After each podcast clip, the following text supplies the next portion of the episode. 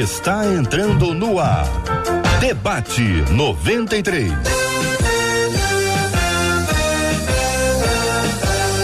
Realização 93 FM. Um oferecimento Pleno News. Notícias de verdade. Apresentação J.R. Vargas. Alô, meu irmão. Alô, minha irmã. Ah, que fala. J.R. Vargas. Estamos de volta. Começando aqui mais uma super edição do nosso debate 93 de hoje. Que a bênção do Senhor repouse sobre a sua vida, sobre a sua casa, sobre a sua família, sobre todos os seus, em nome de Jesus. Bom dia, Marcela Bastos. Bom dia, J.R. Vargas. Bom dia aos nossos queridos ouvintes que já estão preparados para aprender um pouquinho mais sobre o nosso Deus, sobre a Bíblia. Hoje aqui no Debate 93. E aí eles participam com a gente através do WhatsApp 21 96803 8319 21 96803 8319, JR. Pelo rádio 93,3 MHz, essa é a 93 FM pelo aplicativo app da 93, essa é a 93 FM pela página do Facebook, essa é a 93 FM, não? Então, não? É, para você que gosta de ver a gente com imagens, aí, alguma coisa gente. a gente ainda está tentando descobrir o que é.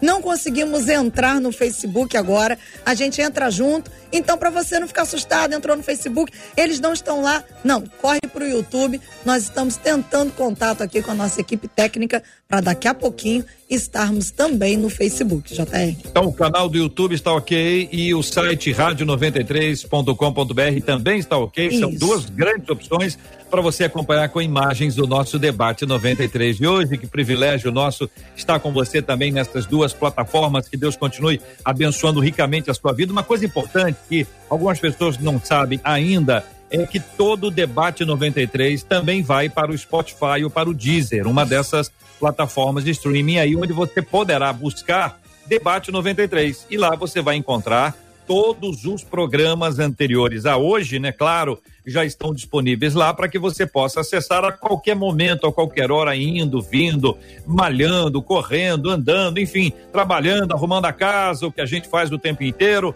Então, isso pode ser também uma bênção para a sua vida e você também poderá, claro, compartilhar com pessoas especialíssimas, sabe? Aquela pessoa do coração, você pega ali e manda pelo WhatsApp ou por uma dessas plataformas aí, seja o, o, o Telegram, que agora está subindo loucamente, o Signal ou, e outros mais que estão aí disponíveis para que você continue conectado conosco. Vamos conhecer os nossos queridos debatedores. Temos três pessoas preciosíssimas que foram convidadas e aceitaram o convite para estarem conosco aqui. Nós queremos acolhê-los com muito carinho, com muito amor, abraçando cada um de vocês aqui. Vamos aos nomes, Marcela. Nossa menina da tela, pastora Carla Regina e nossos queridos pastores, pastor Elias Torralbo e pastor Cote, com a gente nesse debate de hoje. Maravilha, maravilha. Vamos ao tema, Marcela, 01 do programa de hoje. Tema de hoje. Um dos nossos ouvintes nos escreveu contando: gente, a minha mãe sempre diz que quem planta pecado, colhe pecado. Segundo ela, mesmo que um bandido tenha se convertido e sua alma seja salva, a carne dele terá que pagar pelos erros que cometeu. É isso mesmo? A Bíblia não diz que o Senhor lança no mar do esquecimento os nossos pecados? Por que colher fardos pesados do passado se nós já somos novas criaturas? Se uma pessoa fez algo errado, confessou e abandonou o pecado, do ponto de vista espiritual, ainda assim haverá alguma consequência? São as perguntas dele. Muito bem, minha gente, vamos aqui ouvindo os nossos queridos debatedores, pastor Elias Torralbo, muito bom dia, seja bem-vindo mais uma vez aqui ao nosso debate 93 de hoje. Vou ajudar para ir por partes aqui. Minha mãe sempre diz: quem planta pecado, colhe pecado. Mamãe está certa ou mamãe está errada? Essa é, é a grande questão. É, bom dia, JR. É uma alegria poder estar de volta. Agradeço também a nossa querida irmã Marcela Bastos. Uma alegria rever a pastora Carla. Deus a abençoe. E estar também com o nosso querido pastor Pote, a quem tanto nós respeitamos. Bom, é, diante desta primeira questão, é, levantada, eu acredito que há duas coisas que precisam ser colocadas e eu prometo ser objetivo. Primeiro, é de que, por um lado, e aí não, não é o propósito aqui de julgar e nem temos essa autorização é, e nem condição para isso, mas há uma possibilidade de uma frase como esta ser fruto de um pensamento legalista. E também pode ser fruto de alguém que acredita na lei da semeadura. Ah, esses dois assuntos são tratados pela Bíblia. Então, por exemplo, a Bíblia ela condena o legalismo e ela confirma a existência da lei da semeadura. O legalismo, em, é, em linhas diretas, de forma muito direta, o legalismo é alguém que busca agradar a Deus, ser aceito por Deus por é, práticas é, próprias, anulando assim a graça de Deus. Enquanto que a lei da semeadura, conforme Oséias 8, 7 e 10 e 12, é, a lei da semeadura é aquilo que você planta, você colherá. Resta saber qual das duas situações motiva essa mamãe afirmar isso. Se é um pensamento legalista ou crença na lei da semeadura.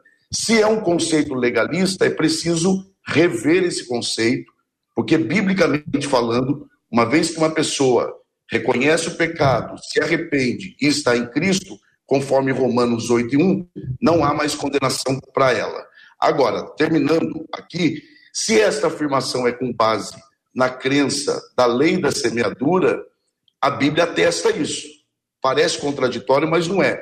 O que precisa aqui é compreender como essa lei da semeadura se aplica a uma pessoa arrependida e em qual extensão isso é cobrado dessa pessoa em qual área da sua vida. Ao longo do debate, isso será colocado aqui, é, com certeza. Pastora Carla Regina, mamãe está certa ou mamãe está errada? bom dia, JR, bom dia aos queridos ouvintes, Marcela, Pastor Elias, Pastor Cote, ambos a quem respeito e são referências aí para nós. Bom, claro, concordo com tudo que o querido pastor Elias Torralbo disse, e de fato essa preocupação acerca de um julgo que é lançado muitas das vezes acerca de outrem, acerca do que fora feito. Um prognóstico de salvação é consciência do erro cometido. E aí, a partir daí, eu gosto do texto que vai falar sobre como o Espírito Santo nos convence do pecado, da justiça e do juízo, a partir daí querer agir de maneira diferente. Agora, quando se parte de um conceito errôneo, não há uma, um genuíno arrependimento, se torna mais um remorso ou não fazer por medo e não por conhecer aquele que merece aí a nossa fidelidade, uma vida em santidade, como a Bíblia nos recomenda fazer. Muito bem. Pastor Cote, muito bom dia, seja igualmente bem-vindo, meu querido. Mamãe está certa ou mamãe está errada? Bom dia, JR, bom dia, Marcela, pastor Elias, pastora Carla, prazer estar aqui com vocês nessa mesa. Bom dia a todos os nossos ouvintes. É, essa é uma discussão assim bem interessante, né? E pelo que a gente observa, assim, é, olhando a declaração dessa mamãe, é, eu penso que ela deve ter dito isso inspirada, assim, é, na observação de muitas circunstâncias da vida, porque isso é muito real, né? É, nós podemos também assim explicar isso de uma forma teológica, né? Mas tudo isso nos remete a um discernimento que eu acho que é simples, mas é profundo e importante, né? As coisas da Bíblia normalmente elas são simples e também são profundas, né?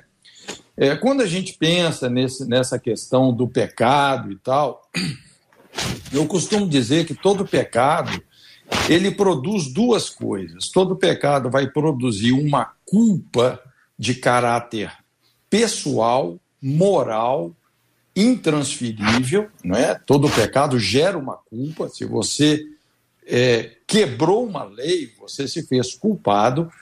E todo pecado vai produzir consequências, não só de caráter pessoal, mas de caráter coletivo. Não é? Você vai semear um campo de injustiça que, inclusive, vai produzir muito sofrimento, até mesmo em pessoas inocentes. Não é? Inclusive, isso pode até cruzar fronteiras geracionais, né?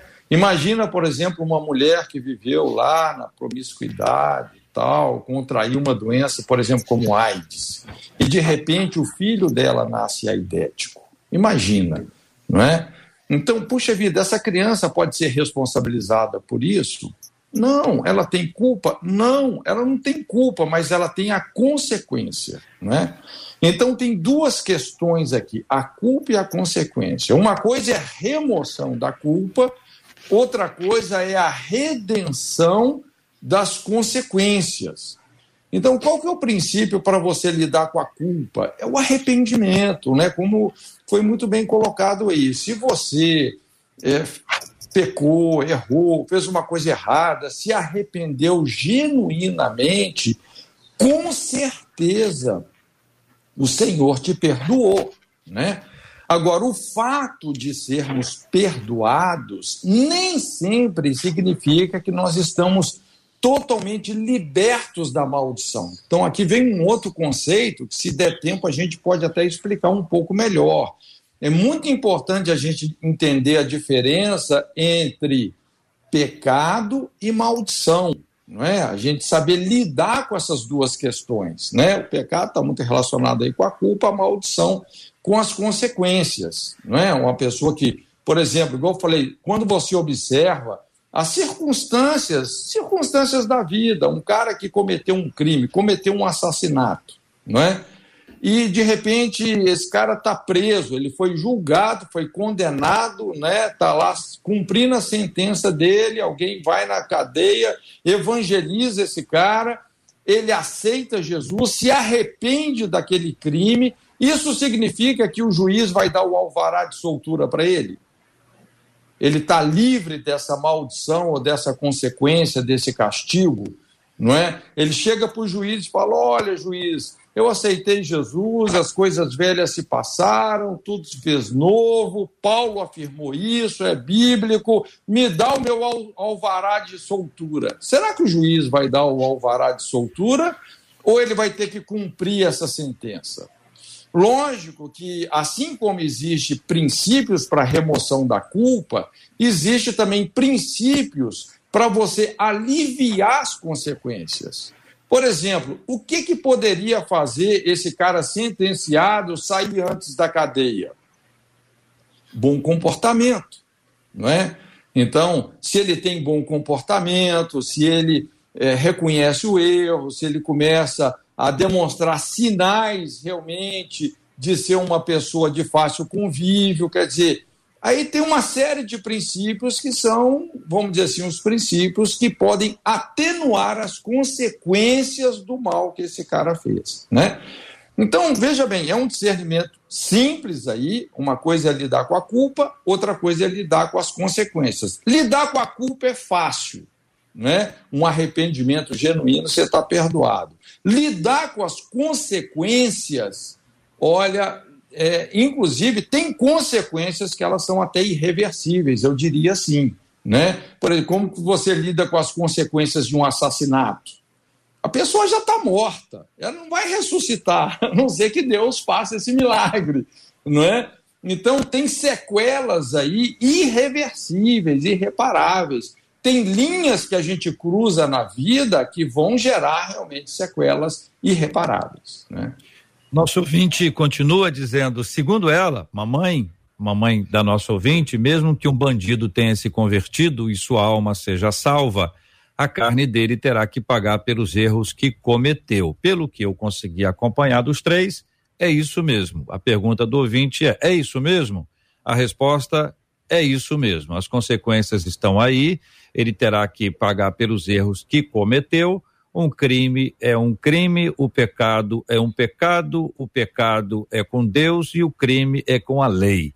Então, diante da lei, poderemos ter um pecador arrependido, mas que terá que prestar contas disso. Um exemplo simples são esses todos colocados aqui que nos ajudaram a enxergar ainda claramente, mais claramente esse tema. Ouvinte continua, pastora Carla, a Bíblia não diz que o Senhor lança no mar do esquecimento os nossos pecados. A Bíblia diz isso, pastora? E o que que isso significa?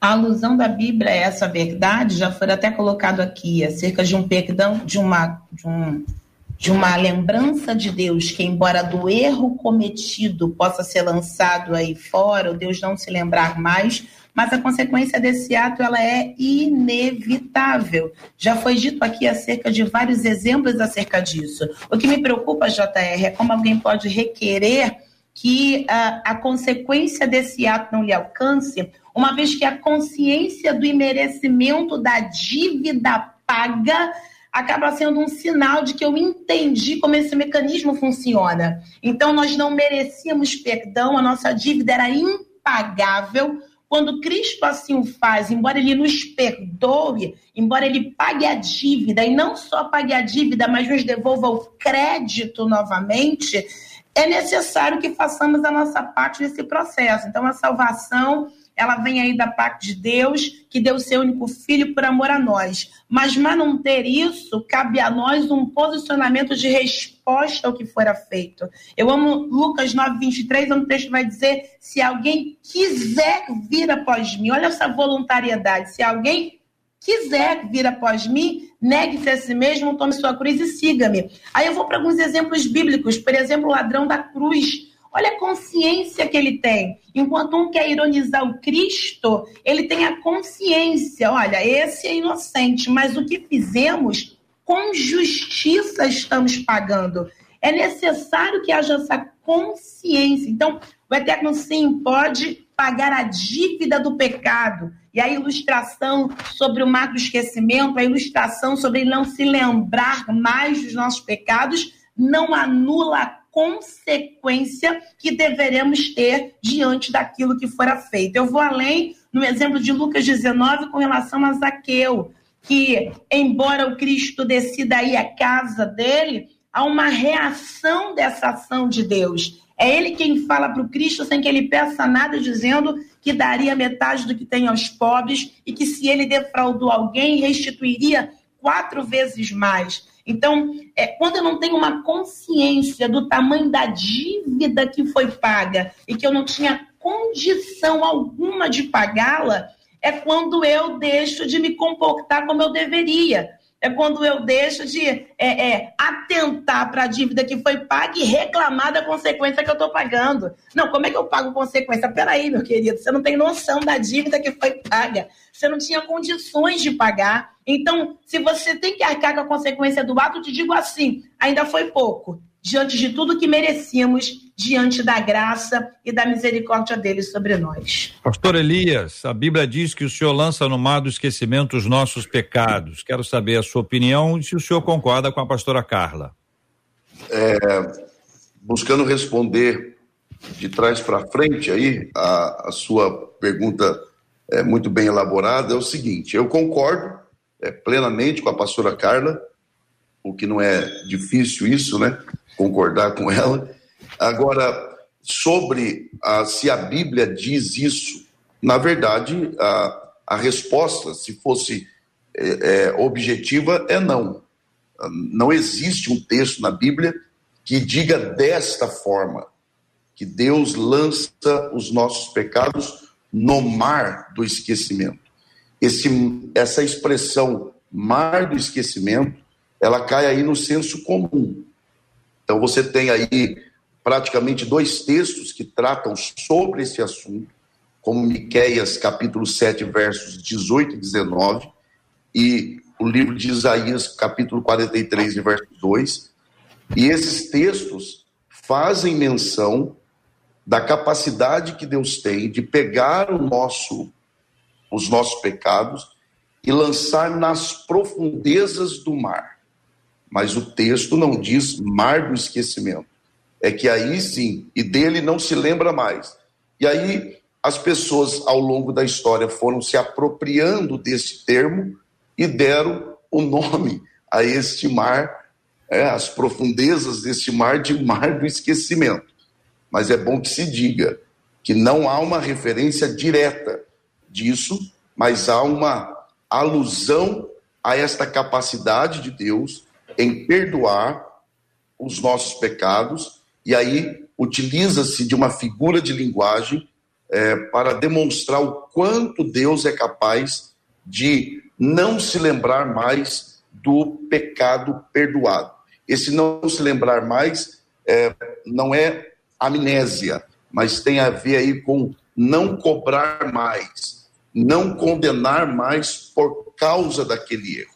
Agora, se, se você me permite, é, JR, eu gostaria de destacar algo aqui, fazendo um link com aquilo que é, você chama de 01, né, que é a parte inicial aí da, das questões, é, essa relação com a consequência. O que nós precisamos entender é que Deus criou o homem para se relacionar em quatro dimensões. Primeiro, se relacionar com o Criador. Segundo, se relacionar consigo mesmo. Se relacionar com o próximo e se relacionar com a natureza. E natureza aqui se entende, é, deve se entender como leis naturais também. O pecado ele é tão terrível, os seus danos são tão é, é, trágicos que afetam não só a minha relação com Deus, afetam a minha relação com Deus e, consequentemente, comigo mesmo, com o meu próximo e com as leis naturais. Então, com Deus, quando eu me arrependo e é, confesso, deixo, está resolvido. Agora, aí eu preciso também resolver o problema comigo mesmo, porque tem pessoa que foi perdoada por Deus, mas não se perdoa. Eu preciso resolver o problema com o meu próximo, ah? eu preciso resolver o problema com a natureza, com as leis, ah? E é, esse é um processo que eu precisarei ter muita graça de Deus para isso. Mas é preciso lembrar que o único que realmente possui condições e autoridade para julgar, caso haja arrependimento e confissão, ele não julga mais. Diante de Deus está resolvido. Mas agora eu precisarei de tempo, graça, resiliência para então resolver nessas outras dimensões. Pastor Cote, o senhor concorda com o pastor Elias e com a pastora Carla do que o senhor discorda da fala dos dois e se concorda o que o senhor acrescentaria? Não, concordo plenamente, isso mesmo, né? Está sendo aqui uma construção, né? Excelente a abordagem deles. E veja bem, né? Eu entendo esse texto aí mais como um veredito específico, tá? É, vamos colocar algumas coisas assim que eu acho interessante, né? É, veja bem, tem coisas que Deus escreveu na pedra, né? Estão escritos na rocha. A lei foi escrita na rocha. Tem coisas que Deus escreve na areia. Lembra lá quando aquela prostituta, prostituta não, a mulher pega em adultério, foi trazida a Jesus, Jesus escrevia na, na areia. Né? Quer dizer, tem coisa que Deus ele pode apagar. Né? Tem coisa que está na pedra, tem coisa que está na areia. Quando você olha assim na Bíblia, desde o iníciozinho, você vai ver que a Bíblia pode ser entendido como um livro de correção, um livro de julgamentos, não é? Por exemplo, é, quando houve lá o primeiro assassinato da, da história da humanidade, Deus falou para Caim: o sangue do seu irmão está clamando a mim desde a terra. Não é? Veja bem que aquilo estava na memória de Deus havia uma acusação vigente contra Caim. Se você ler aqui no Salmo 9, 12 também, fala: Pois inquire do derramamento de sangue, lembra-se dele, não se esquece do clamor dos aflitos. Então, veja bem, tem coisas, as, as questões que não foram resolvidas segundo os parâmetros da justiça de Deus não é? Essas coisas elas estão sendo continuamente lembradas nos céus, inclusive enfatizadas e reenfatizadas pelo acusador. A Bíblia fala que Satanás é um promotor de justiça e ele nos acusa dia e noite. Quando aquilo não foi redimido segundo os parâmetros do sacrifício de Jesus, veja bem que aquilo é, vai, vai sendo reforçado, não é? Então, esse, quando fala aí que Deus lançou os, nossos, os pecados ali, da, daquela questão em julgamento nas profundezas do mar, que ele não se esquece mais, veja bem, nós temos aí uma situação resolvida e as situações podem e devem ser resolvidas, não é? Mas também tem situações, Deus falou: eu vou escrever o pecado de Jerusalém com um ponteiro de ferro. Olha só. Quer dizer, isso isso vai ser lembrado, não é? Então tem coisas, tem pecados, tem situações assim que elas são lembradas por Deus e tem situações que elas são esquecidas por Deus. Então a chave, na minha opinião aí, a chave disso tudo é a gente poder resolver as coisas bem resolvidas. Né? A nossa história precisa ser bem resolvida, o nosso passado precisa de ser bem resolvido, segundo os parâmetros aí da, da que Deus estabelece para isso. Tá? Eu, eu enxergo dessa forma. Muito bem. Ah, imagino que os nossos ouvintes estejam com várias perguntas e vários casos para serem compartilhados aqui, perguntas encaminhadas para os nossos amados debatedores, histórias pessoais. Nós sempre encorajamos a que você envie somente pelo WhatsApp da 93 FM, que é o 21 96803 8319 96803 8319 seja uma história pessoalmente sua, pessoal sua ou pessoal de alguém, né? Que você tá contando, meu pastor fez isso, tem uma minha prima, minha tia, tem uma vizinha, tem o meu marido, minha esposa, então essas coisas você deve ter cuidado e compartilhar tão somente pelo WhatsApp, essa é a tônica que a gente faz aqui já há bastante tempo, queremos dar bom dia para quem já está nos acompanhando pelo Facebook, a nossa equipe conseguiu, já estamos transmitindo agora também a nossa live pelo Facebook, a nossa live pelo YouTube. Fica à vontade para estar conectado conosco também pelo site rádio93.com.br. Marcela Bastos. É, e pelo WhatsApp chegou um dos nossos ouvintes contando que ele tem um amigo conhecido que hoje é uma liderança na igreja e que foi preso por causa de um processo que há 12 anos passados, há 12 anos atrás, ele era envolvido com tráfico. E aí ele diz: Olha, esse meu amigo se converteu, começou a trabalhar na igreja, foi galgando, né, dentro da igreja. E agora, quando ele foi tirar um documento de carro no Detran, o passado dele veio à tona. Esse processo foi descoberto. E ele foi preso. E aí ele diz assim: e nós estamos orando para que esse caso seja resolvido. Pastor Elias. É, é se você observar isso é, em um primeiro momento, isso causa, à medida que eu ouvi a Marcela expondo e já prevendo é, com base no contexto que está sendo debatido ou conversado aqui, eu já sabia em partes do desfecho desse relato. E isso é, entristece o nosso coração, isso nos afeta é, negativamente.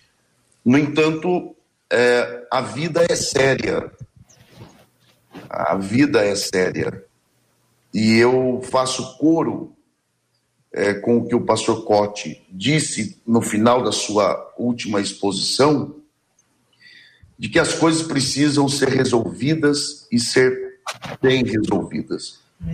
A vida, embora ela seja marcada por fases, mas a vida é uma só. Tá? A criança é a mesma pessoa é, de quando será adulta. Então eu não posso tratar a minha vida em fases, não. Porque aquilo que eu faço hoje, se repetido às vezes, aquilo que é apenas um prazer hoje, amanhã será um hábito. E eu poderei ter que lutar com isso o resto da vida. Então a vida é muito séria. Por isso que nós temos que é, nos, nos firmarmos em Cristo. Eu estava aqui fazendo até uma anotação. Cristo ele nos convida a irmos a Ele, porque Ele quer nos aliviar né, do nosso fardo. É, o problema é que nem sempre nós vamos.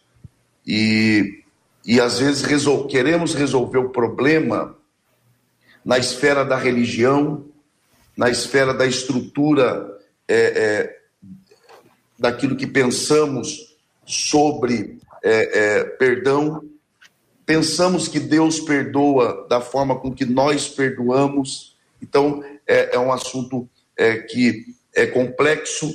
Agora, a lei ela deve ser cumprida e eu acredito que esse nosso querido companheiro de ministério que está vivendo esse momento, por conta da sua fidelidade, ele poderá ser um, um arauto de Deus dentro desse presídio e como já foi dito pelo pastor Cote também na sua primeira participação, com um bom comportamento como bom cristão que ele deve ser, isso será é, resolvido e nisto, de alguma forma, Deus será glorificado e a igreja será edificada também. Os nossos ouvintes continuam encaminhando as suas perguntas pessoais, essas mais particulares, pelo nosso WhatsApp, que é o 21 96 803 8319. 96 803 8319, o DDD 21. O tema do programa de hoje, gente, começa assim: Minha mãe sempre diz: quem planta pecado, colhe pecado. Segundo ela, mesmo que um bandido tenha se convertido e sua alma seja salva, a carne dele terá que pagar pelos erros que cometeu. É isso mesmo? A Bíblia não diz que o Senhor lança no mar do esquecimento os nossos pecados? Até aqui nós já caminhamos. Dessa parte em diante agora. Por que colher fardos pesados, pastor Cote? Por que colher fardos pesados do passado se já somos novas criaturas? É a pergunta que faz o ouvinte. Vou repetir para os nossos ouvintes que estão acompanhando na agitação, né? Por que colher fardos pesados do passado, se já somos novas criaturas? Então, tem muitas maneiras, né, JR, da gente responder essa pergunta, mas é, eu acho muito interessante, eu vou, vou fazer uma, uma abordagem aqui que eu espero que é, possa edificar aí os, os nossos ouvintes, né? É, quando a gente pensa aí nesse conceito da maldição, que é um, é, infelizmente, é um conceito muito mal compreendido, muito distorcido, né? É, quando se fala em maldição, assim, normalmente o que as pessoas acreditam sobre maldição, 90% eu diria é animismo, não tem a ver com a revelação bíblica, né? Mas a, a, maldição é isso, é o castigo que vem como consequência de você violar uma lei, você quebrar um princípio, não é? é o mundo estabelecido por Deus, em todas as suas dimensões, são regidos por leis, não é? Por exemplo, é, a Bíblia fala soberba precede a ruína, altivez de espírito a destruição. Isso é previsível. Você viu uma pessoa agindo com arrogância, ela vai ser destruída, porque isso é uma lei. A consequência vai vir. Então, o que eu quero dizer é que, é, por incrível que pareça, a maldição ela nos ensina a obediência. O propósito de Deus é nos corrigir, não é? A gente percebe isso assim em toda a história do relacionamento de Deus com a raça humana, é sempre é, nos corrigir, nos ensinar a obediência, não é? Tem duas maneiras de você aprender a obediência. Ou você aprende né, pela revelação, ou você aprende pelo sofrimento. Inclusive, Hebreus fala sobre isso, que Jesus aprendeu a obediência por aquilo que padeceu. Né?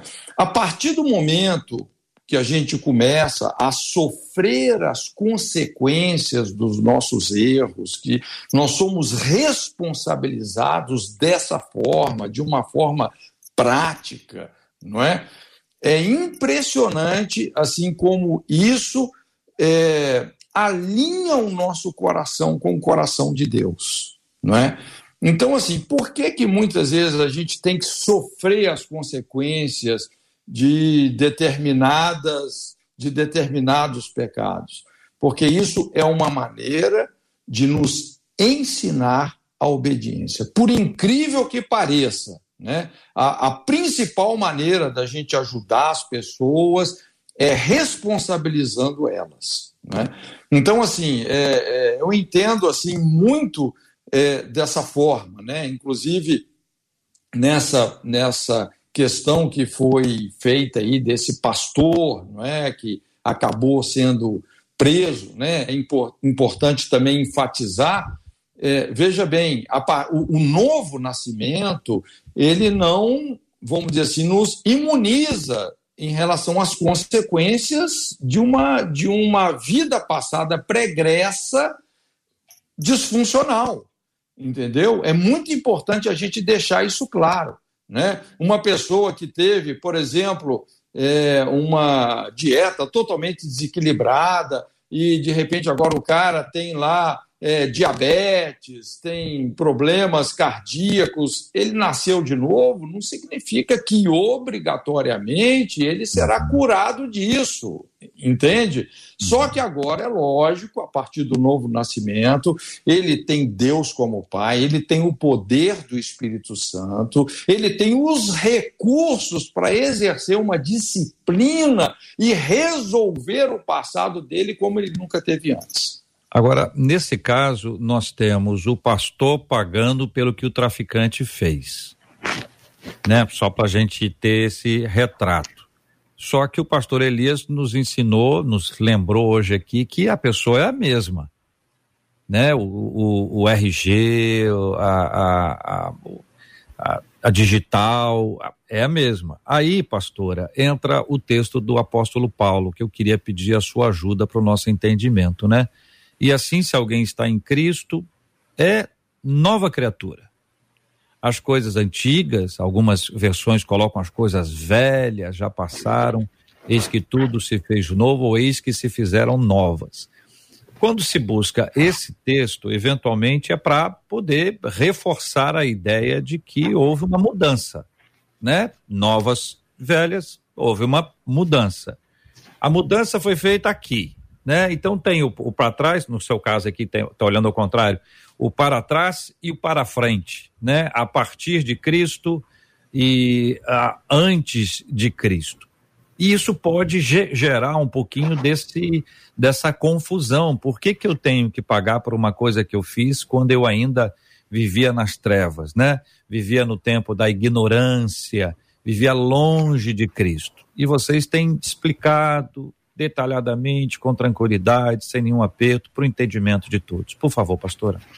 Quando a gente observa o quanto a pessoa quer justificar ou tentar se safar da consequência do ato que a velha criatura fez, é que a gente precise reforçar o quanto essa consciência precisa ser trabalhada. Eu gosto de um texto Mateus 4,17, é a primeira pregação do Cristo depois de 30 anos de preparação. E a primeira pregação do Cristo vai dizer: desde então começou Jesus pregar dizendo: arrependei-vos, porque é chegado o reino dos céus. Esse arrependei-vos, a palavra do grego é metanoia, mudança de mente. Então, uma característica que precisa ter-se na nova criatura é que agora ele, ele raciocina de maneira diferente, ele pensa de maneira diferente. Então, a, o, o, e aí eu vou para a ilustração do traficante e do pastor, né? Como o traficante ele pensaria, agora que ele é uma nova criatura, ele pensa de maneira diferente. Ele já não mais vai reclamar a consequência do ato pela consciência do grande perdão que ele recebeu. Poderia ter morrido, poderia ter sido pior. Quando Deus dá a ele a possibilidade de viver uma nova história, agora ele já não olha mais essa história sobre o prisma do quanto ele vai ter que pagar, mas do quanto já foi pago na cruz do Calvário por amor a ele. A ótica do raciocínio muda. Eu gosto de trazer exemplos bíblicos para aumentar a compreensão. Quando eu olho Jacó, que teve encontro com Deus, que prosperou na casa de Labão, não anula o que ele vai ter que resolver com Esaú, quando ainda era chamado Jacó, quando ainda era suplantador. Então, eu avanço para outro exemplo bíblico contrário. José, que tinha aí um relacionamento com Deus, teve que arcar com a consequência do ato da inveja dos seus irmãos, mas tudo cooperou para levá-lo ao centro da vontade de Deus. Então, uma nova criatura, ela sempre vai entender que todas as coisas cooperam para o bem daqueles que amam o Senhor, inclusive ter que lidar com a consequência do ato. Vou além ainda com mais um texto bíblico. Uma das tipologias mais fortes de Deus para conosco é de um pai para com um filho. Hebreus capítulo número 12, versículo 7 vai dizer: Se suportais a correção, Deus vos trata como filhos. Porque que filho há que o pai não corrija? Está sendo corrigido? Isso é prova de amor. Está sendo tratado, ainda que doa lidar com as consequências do ato, mas faz parte do bojo de ser uma nova criatura. Ele nos ama como um pai ama um filho, mas costuma nos treinar como um general treina um soldado. E um soldado frouxo não vence guerra. Ou seja, o tratamento do pai para conosco é para que aprendamos com os erros que se passaram, que não mais repitamos e que nos comportemos aí a administrar essa consequência do ato. Então é inevitável, a consequência vem, vem, mas você está vivo. Dá para aprender com o que passou, para não cometer mais, mais os mesmos erros e viver aí um novo tempo, e aí sim, uma nova criatura com Deus. Um pouco mais ainda, se você rejeita a correção, isso não é característica de quem é nova criatura. Porque agora eu já não penso mais acerca do que me convém, mas daquilo que eu acredito que o Pai está fazendo para o meu bem. E as histórias continuam. Uma das nossas ouvintes diz o seguinte: há 44 anos eu fiz um aborto. Eu tenho uma filha, hoje, mas ainda hoje, apesar de ter uma filha, eu sofro as consequências do ato que cometi há 44 anos atrás. Confesso a vocês que conheço a palavra, sei que Deus me perdoou, mas é muito difícil lidar com as consequências do ato que cometi há tantos anos. Pastor, pastor, vamos. O, o JS me permite um pouquinho só mais. Eu citei Hebreus aqui, eu amo essa carta, né? Um compêndio teológico. É, vai tratar sobre a superioridade de Cristo diante de uma proposta de regressar antigas práticas no caso do povo de Israel. Aí eu ouço uma mãe que fala acerca disso, imagino quanto doa de fato ter vivido um aborto no passado. Mas quando eu sei quem Deus é, de fato eu acredito no poder do que ele faz e vivo a plenitude daquilo que ele tem para mim a partir de quando eu me torno aí uma nova criatura. Eu sei que é difícil, eu não minimizo a dor disso, mas eu preciso maximizar a nova chance que Deus deu a ela. Eu preciso que ela entenda que enquanto ela não administrar o que passou, ela não goza com plenitude do que Deus entregou para ela para esse tempo. O maior campo de batalha, de fato, é a mente. E aí, por mais que nós entendamos o quanto isso dói, é necessário maximizar aquilo que Deus fez, permitindo a ela viver uma nova história. Pastor Elias, quando nós nos deparamos com uma história como essa, e que é um daqueles casos que o pastor Cote citou, né, que não tem jeito, né, o ato foi cometido, seja ah, nesse caso o aborto, quer dizer, não tem como reverter essa história. Você não pode dizer, ah, me arrependi, peraí, vou lá começar outra vez. Não é uma reparação que você faça a alguém, que, enfim, que essa reparação é fruto desse arrependimento e arrependimento e, e mais essa reparação pode conduzir a essa reconciliação. Nós estamos falando de um ato que já foi efetivamente decretado. Todavia, neste ou em qualquer outro ato, existe uma ação divina, espiritual no indivíduo para ajudá-lo a enfrentar isso. Seja a consequência desse ato, por uma questão de justiça, é justo que ele que ele, ele, ele passe por essa prova, ou seja, é justo porque ele cometeu. Naquele caso, o exemplo citado, alguém cometeu um delito há, há não sei quanto tempo, você tem isso aí para poder enfrentar e você precisa cumprir aquilo ali. Então, é justo que se pague isso. Mas, tanto num caso quanto no outro, ah, quando houve arrependimento, existe uma maneira diferente de enfrentar isso.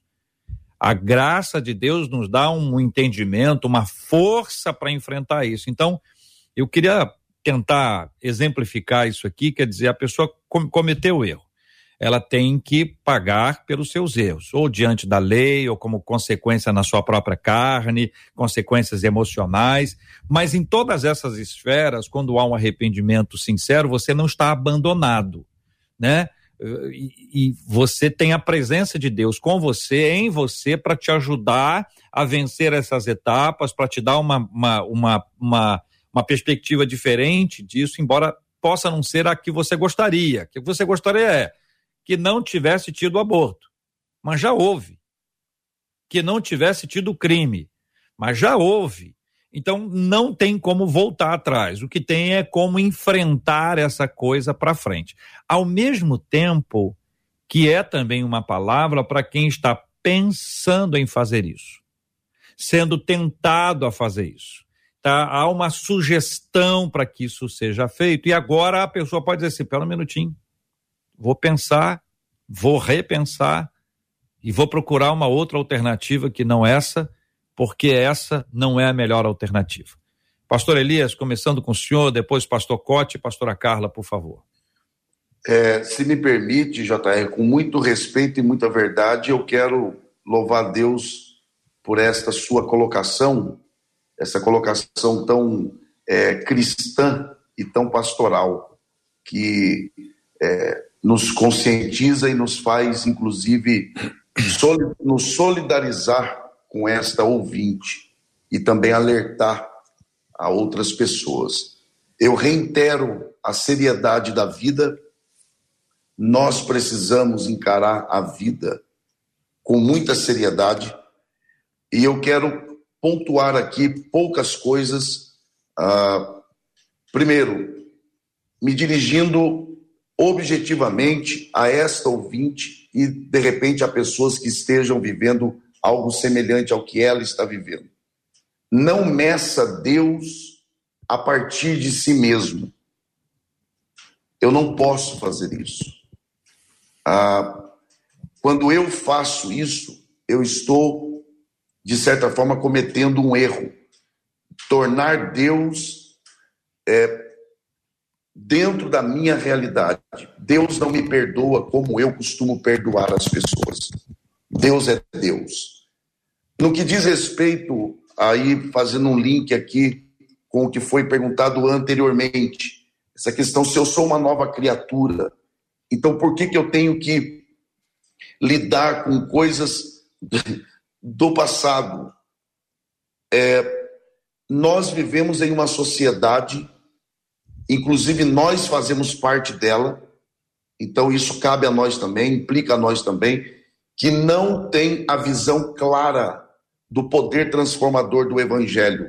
Por isso, que como o pastor Cote bem colocou no início, é, se eu chegar para, se um criminoso chegar para o juiz e falar, eu agora sou crente, isso não vai resolver, porque a, a sociedade ela não entende na plenitude da expressão o poder transformador do Evangelho.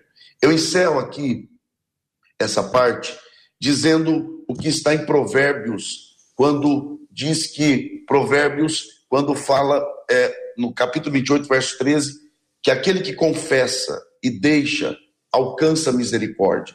A misericórdia, ela não tem a ver com o homem, não, ela tem a ver com Deus, porque Lamentações diz que ela as misericórdias do Senhor são novas a cada manhã e está firmada na fidelidade de Deus. E o que é a misericórdia? Eu prometo encerrar aqui. A misericórdia de Deus, ela é ela caminha junto da graça. A graça, ela me dá o que eu não mereço. A misericórdia, ela me impede de receber o que eu mereço.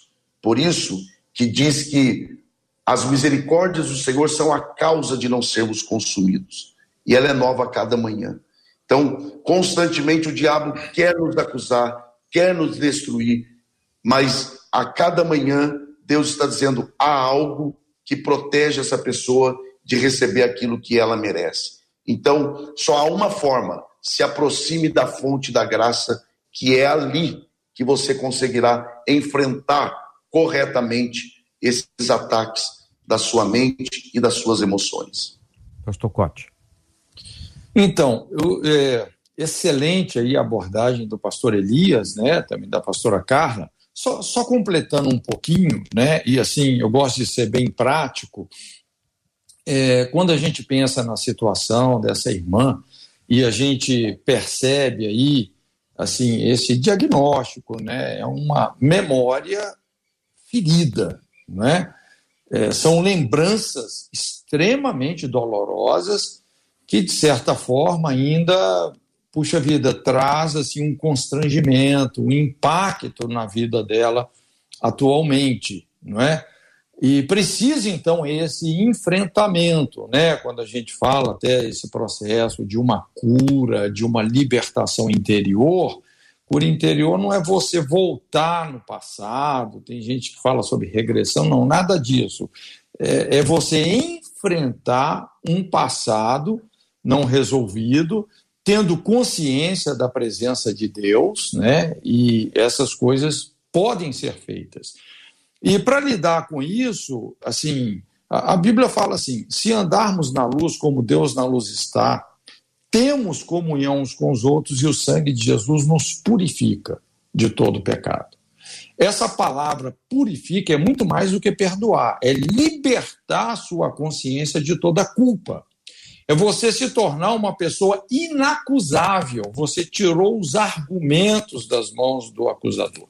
Inclusive, quero dizer para ela que só o fato dela estar confessando publicamente isso, ela está mais liberta do que ela imagina. O fato dela falar disso, não é? Inclusive tem até um, um ditado que é muito conhecido é, na medicina: quando você cala, o corpo fala. Quando você fala, o corpo sara, não é? Então, assim, o poder da confissão né? quando nós confessamos, quando nós reconciliamos, nós, veja bem, isso não é lidar com a culpa, só aquela culpa diante de Deus, mas a gente está lidando com as consequências, nós estamos minimizando as consequências. E aí fica fácil, inclusive, ela se perdoar, como foi muito bem colocado também um pouco anteriormente aí pelo pastor Elias. Nós não podemos querer ser mais justos do que Deus. Se Deus, que é o Deus Todo-Poderoso, já nos perdoou, quem somos nós para não nos perdoarmos? Nós não podemos querer ser mais justo que Deus, não é? E quando a pessoa confessa, expõe como ela fez, rapaz, ela tem tudo realmente para cicatrizar essa memória, não é? E uma pessoa curada, não é uma pessoa que esqueceu, mas é uma pessoa que pode se lembrar confortavelmente do que aconteceu. Pastora Carla. Seu microfone, pastora. Pastora, é, seu microfone. Preciso que a senhora abra. Voltei, glória a Deus. Eu ouvi a todos atentamente e percebo que há uma grande dificuldade, de fato, de lidar com o erro que cometemos no passado, em especial quando envolve a vida de outrem. Mas perceba como a consciência que alcança agora faz com que ela não só se posicione, como bem disse pastor Cote, verbalizando isso, que já prova que ela já está conseguindo administrar melhor, como também uma nova oportunidade. Ela disse que gerou novamente e decidiu fazer diferente. Se ancorar nisso já é uma prova de mudança. O que você se propôs a fazer antes, agora você decidiu que não o fará mais. E aí eu amplio esse apelo a quem porventura esteja aqui nos ouvindo e quiçá na sua cabeça uma ideia de fazer assim também lhe visite. Alguém que porventura esteja se sentindo desconfortável com alguma situação, não sabemos aqui qual porventura seria a razão que te levaria a tomar essa decisão. Não nos colocamos no papel de juiz de maneira alguma, mas maximizamos o amor de um Deus que tem poder para escrever uma nova história. Eu sei que no momento da dor, no momento do conflito, no momento da aflição, nós acabamos tomando decisões muito precipitadas. mas de acordo com o testemunho dessa ouvinte que escreveu para nós dizendo do arrependimento que lhe acometera depois de ter aí feito o aborto, que você seja tocada aqui nessa manhã, a fim de que você não caminhe pelo mesmo caminho, que pode simplesmente trazer um arrependimento, mas é uma consequência é, irreversível lá na frente. Então, procure ajuda, que está a psicologia está aí, você pode encontrar aí refúgio em seus pastores, caso você seja cristã, e se porventura você não é e se encontra aqui ouvindo esse debate, procure a ajuda de alguém que acredita na vida, que possa aí te orientar nesse momento difícil e estar do seu lado também. Essa é a nossa oração aqui no debate nessa manhã. Esse é um programa real, feito por pessoas reais, tratando temas reais, como Marcela trouxe essa semana. Que Deus traga ao seu coração que é real, a palavra dele que é real, e que você sirva a um Deus real, o nosso poderoso Rei dos Reis.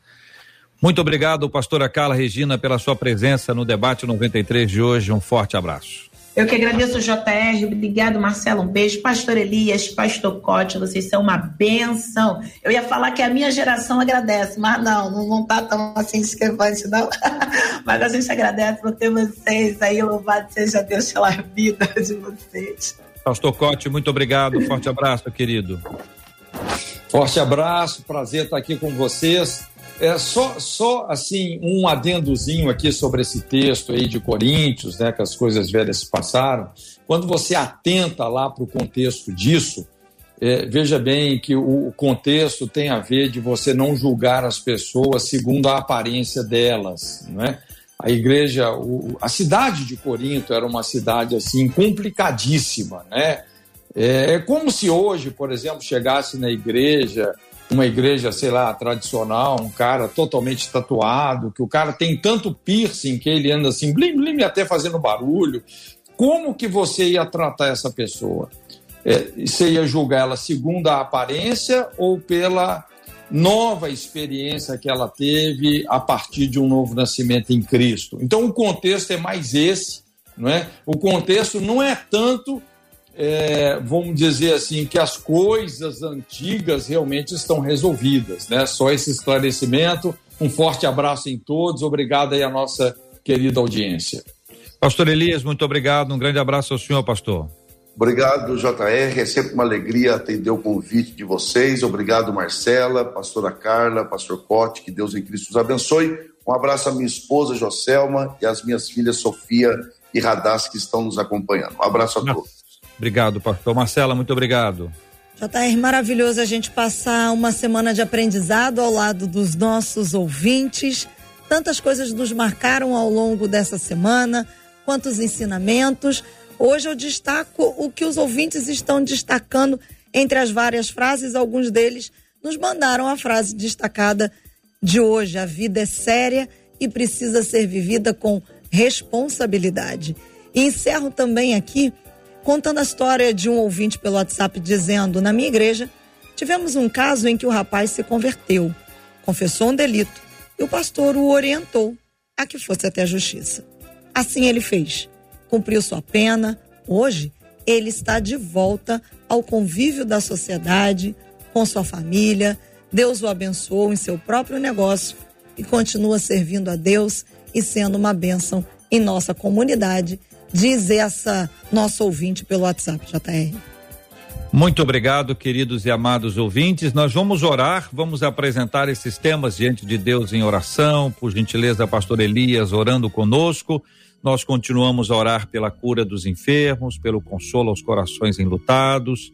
Temos orado de maneira muito específica por essa circunstância extremamente adversa em Manaus. Ela é mais adversa que todas as demais situações já diversas em razão da falta de oxigênio, embora as notícias deem conta da chegada de, eh, de equipamentos, de material, de tubos, enfim. Ah, e a gente vê que essa é uma movimentação muito, muito, muito importante. E o sinal de alerta foi ligado para o país inteiro. Você imagina que num determinado dia você imagina assim: a pior coisa que pode acontecer para uma pessoa que está tratando de um Covid é precisar do oxigênio. E aí você descobre que tem uma coisa pior, que é precisar e não ter o oxigênio. Então, a gente está conhecendo nesse tempo circunstâncias que nós não imaginávamos que poderíamos conhecer. Isso deve nos levar ainda mais para perto de Deus. E a nossa oração deve ser feita. A gente pode ter comentários sobre governantes, sobre estrutura, logística. Você, todo mundo tem a liberdade para isso, mas o cristão não pode deixar de orar. A gente precisa orar e falar e agir. Não estou entrando em discussão, mas não deixar de orar. Porque se você deixa de orar, se você só fala e não ora, alguém está ficando sem essa contribuição espiritual que é generosíssima. E isso é muito importante que seja feito. Não podemos esquecer que quando Deus fez Adão do barro, Deus lhe soprou. E aquele sopro divino deu a ele a bênção de respirar. Vamos orar por esses queridos e vamos orar por todos. Eu volto em seguida aqui, oração, bênção, e nós vamos ter a matéria a última matéria da série sobre o Enem, logo após a oração e a bênção. Senhor Deus, bendito seja o teu nome para sempre. Reconhecemos a tua grandeza, a sua soberania e nos rendemos ao teu querer e à tua vontade. Te louvamos, ó Deus, pela direção da 93 FM, essa rádio que tem abençoado tantas pessoas tem alcançado tantas vidas, tem levantado tantas pessoas que estavam caídas, tem sarado tantas feridas. Continue abençoando a 93 FM. Eu te louvo, Senhor, por este dia em que conversamos a respeito da tua palavra. E agora oramos para que o Senhor, por meio da ação do teu Espírito, venha consolar os corações enlutados dos brasileiros que têm perdido seus entes queridos, mas não só os brasileiros, mas em todo o mundo. Oramos, ó Deus, pedindo que o Senhor dê um basta em toda essa situação. Oramos pelos nossos é, irmãos, por todos aqueles que moram em Manaus. Ó Deus, estenda as tuas mãos sobre aquele estado e assim oramos também por toda a nação brasileira. Senhor Deus, ajude-nos a entendermos o alerta que o Senhor está dando à sua igreja. Aviva a tua igreja em um tempo tão complexo, tão confuso. Ajude-nos a sermos aquilo que somos chamados para ser, que é ser igreja. Ajude-nos a vivermos a verdade da tua palavra, para a glória do teu nome. Oramos em nome e nos méritos de Jesus Cristo, teu Filho, que vive e reina para sempre. Amém.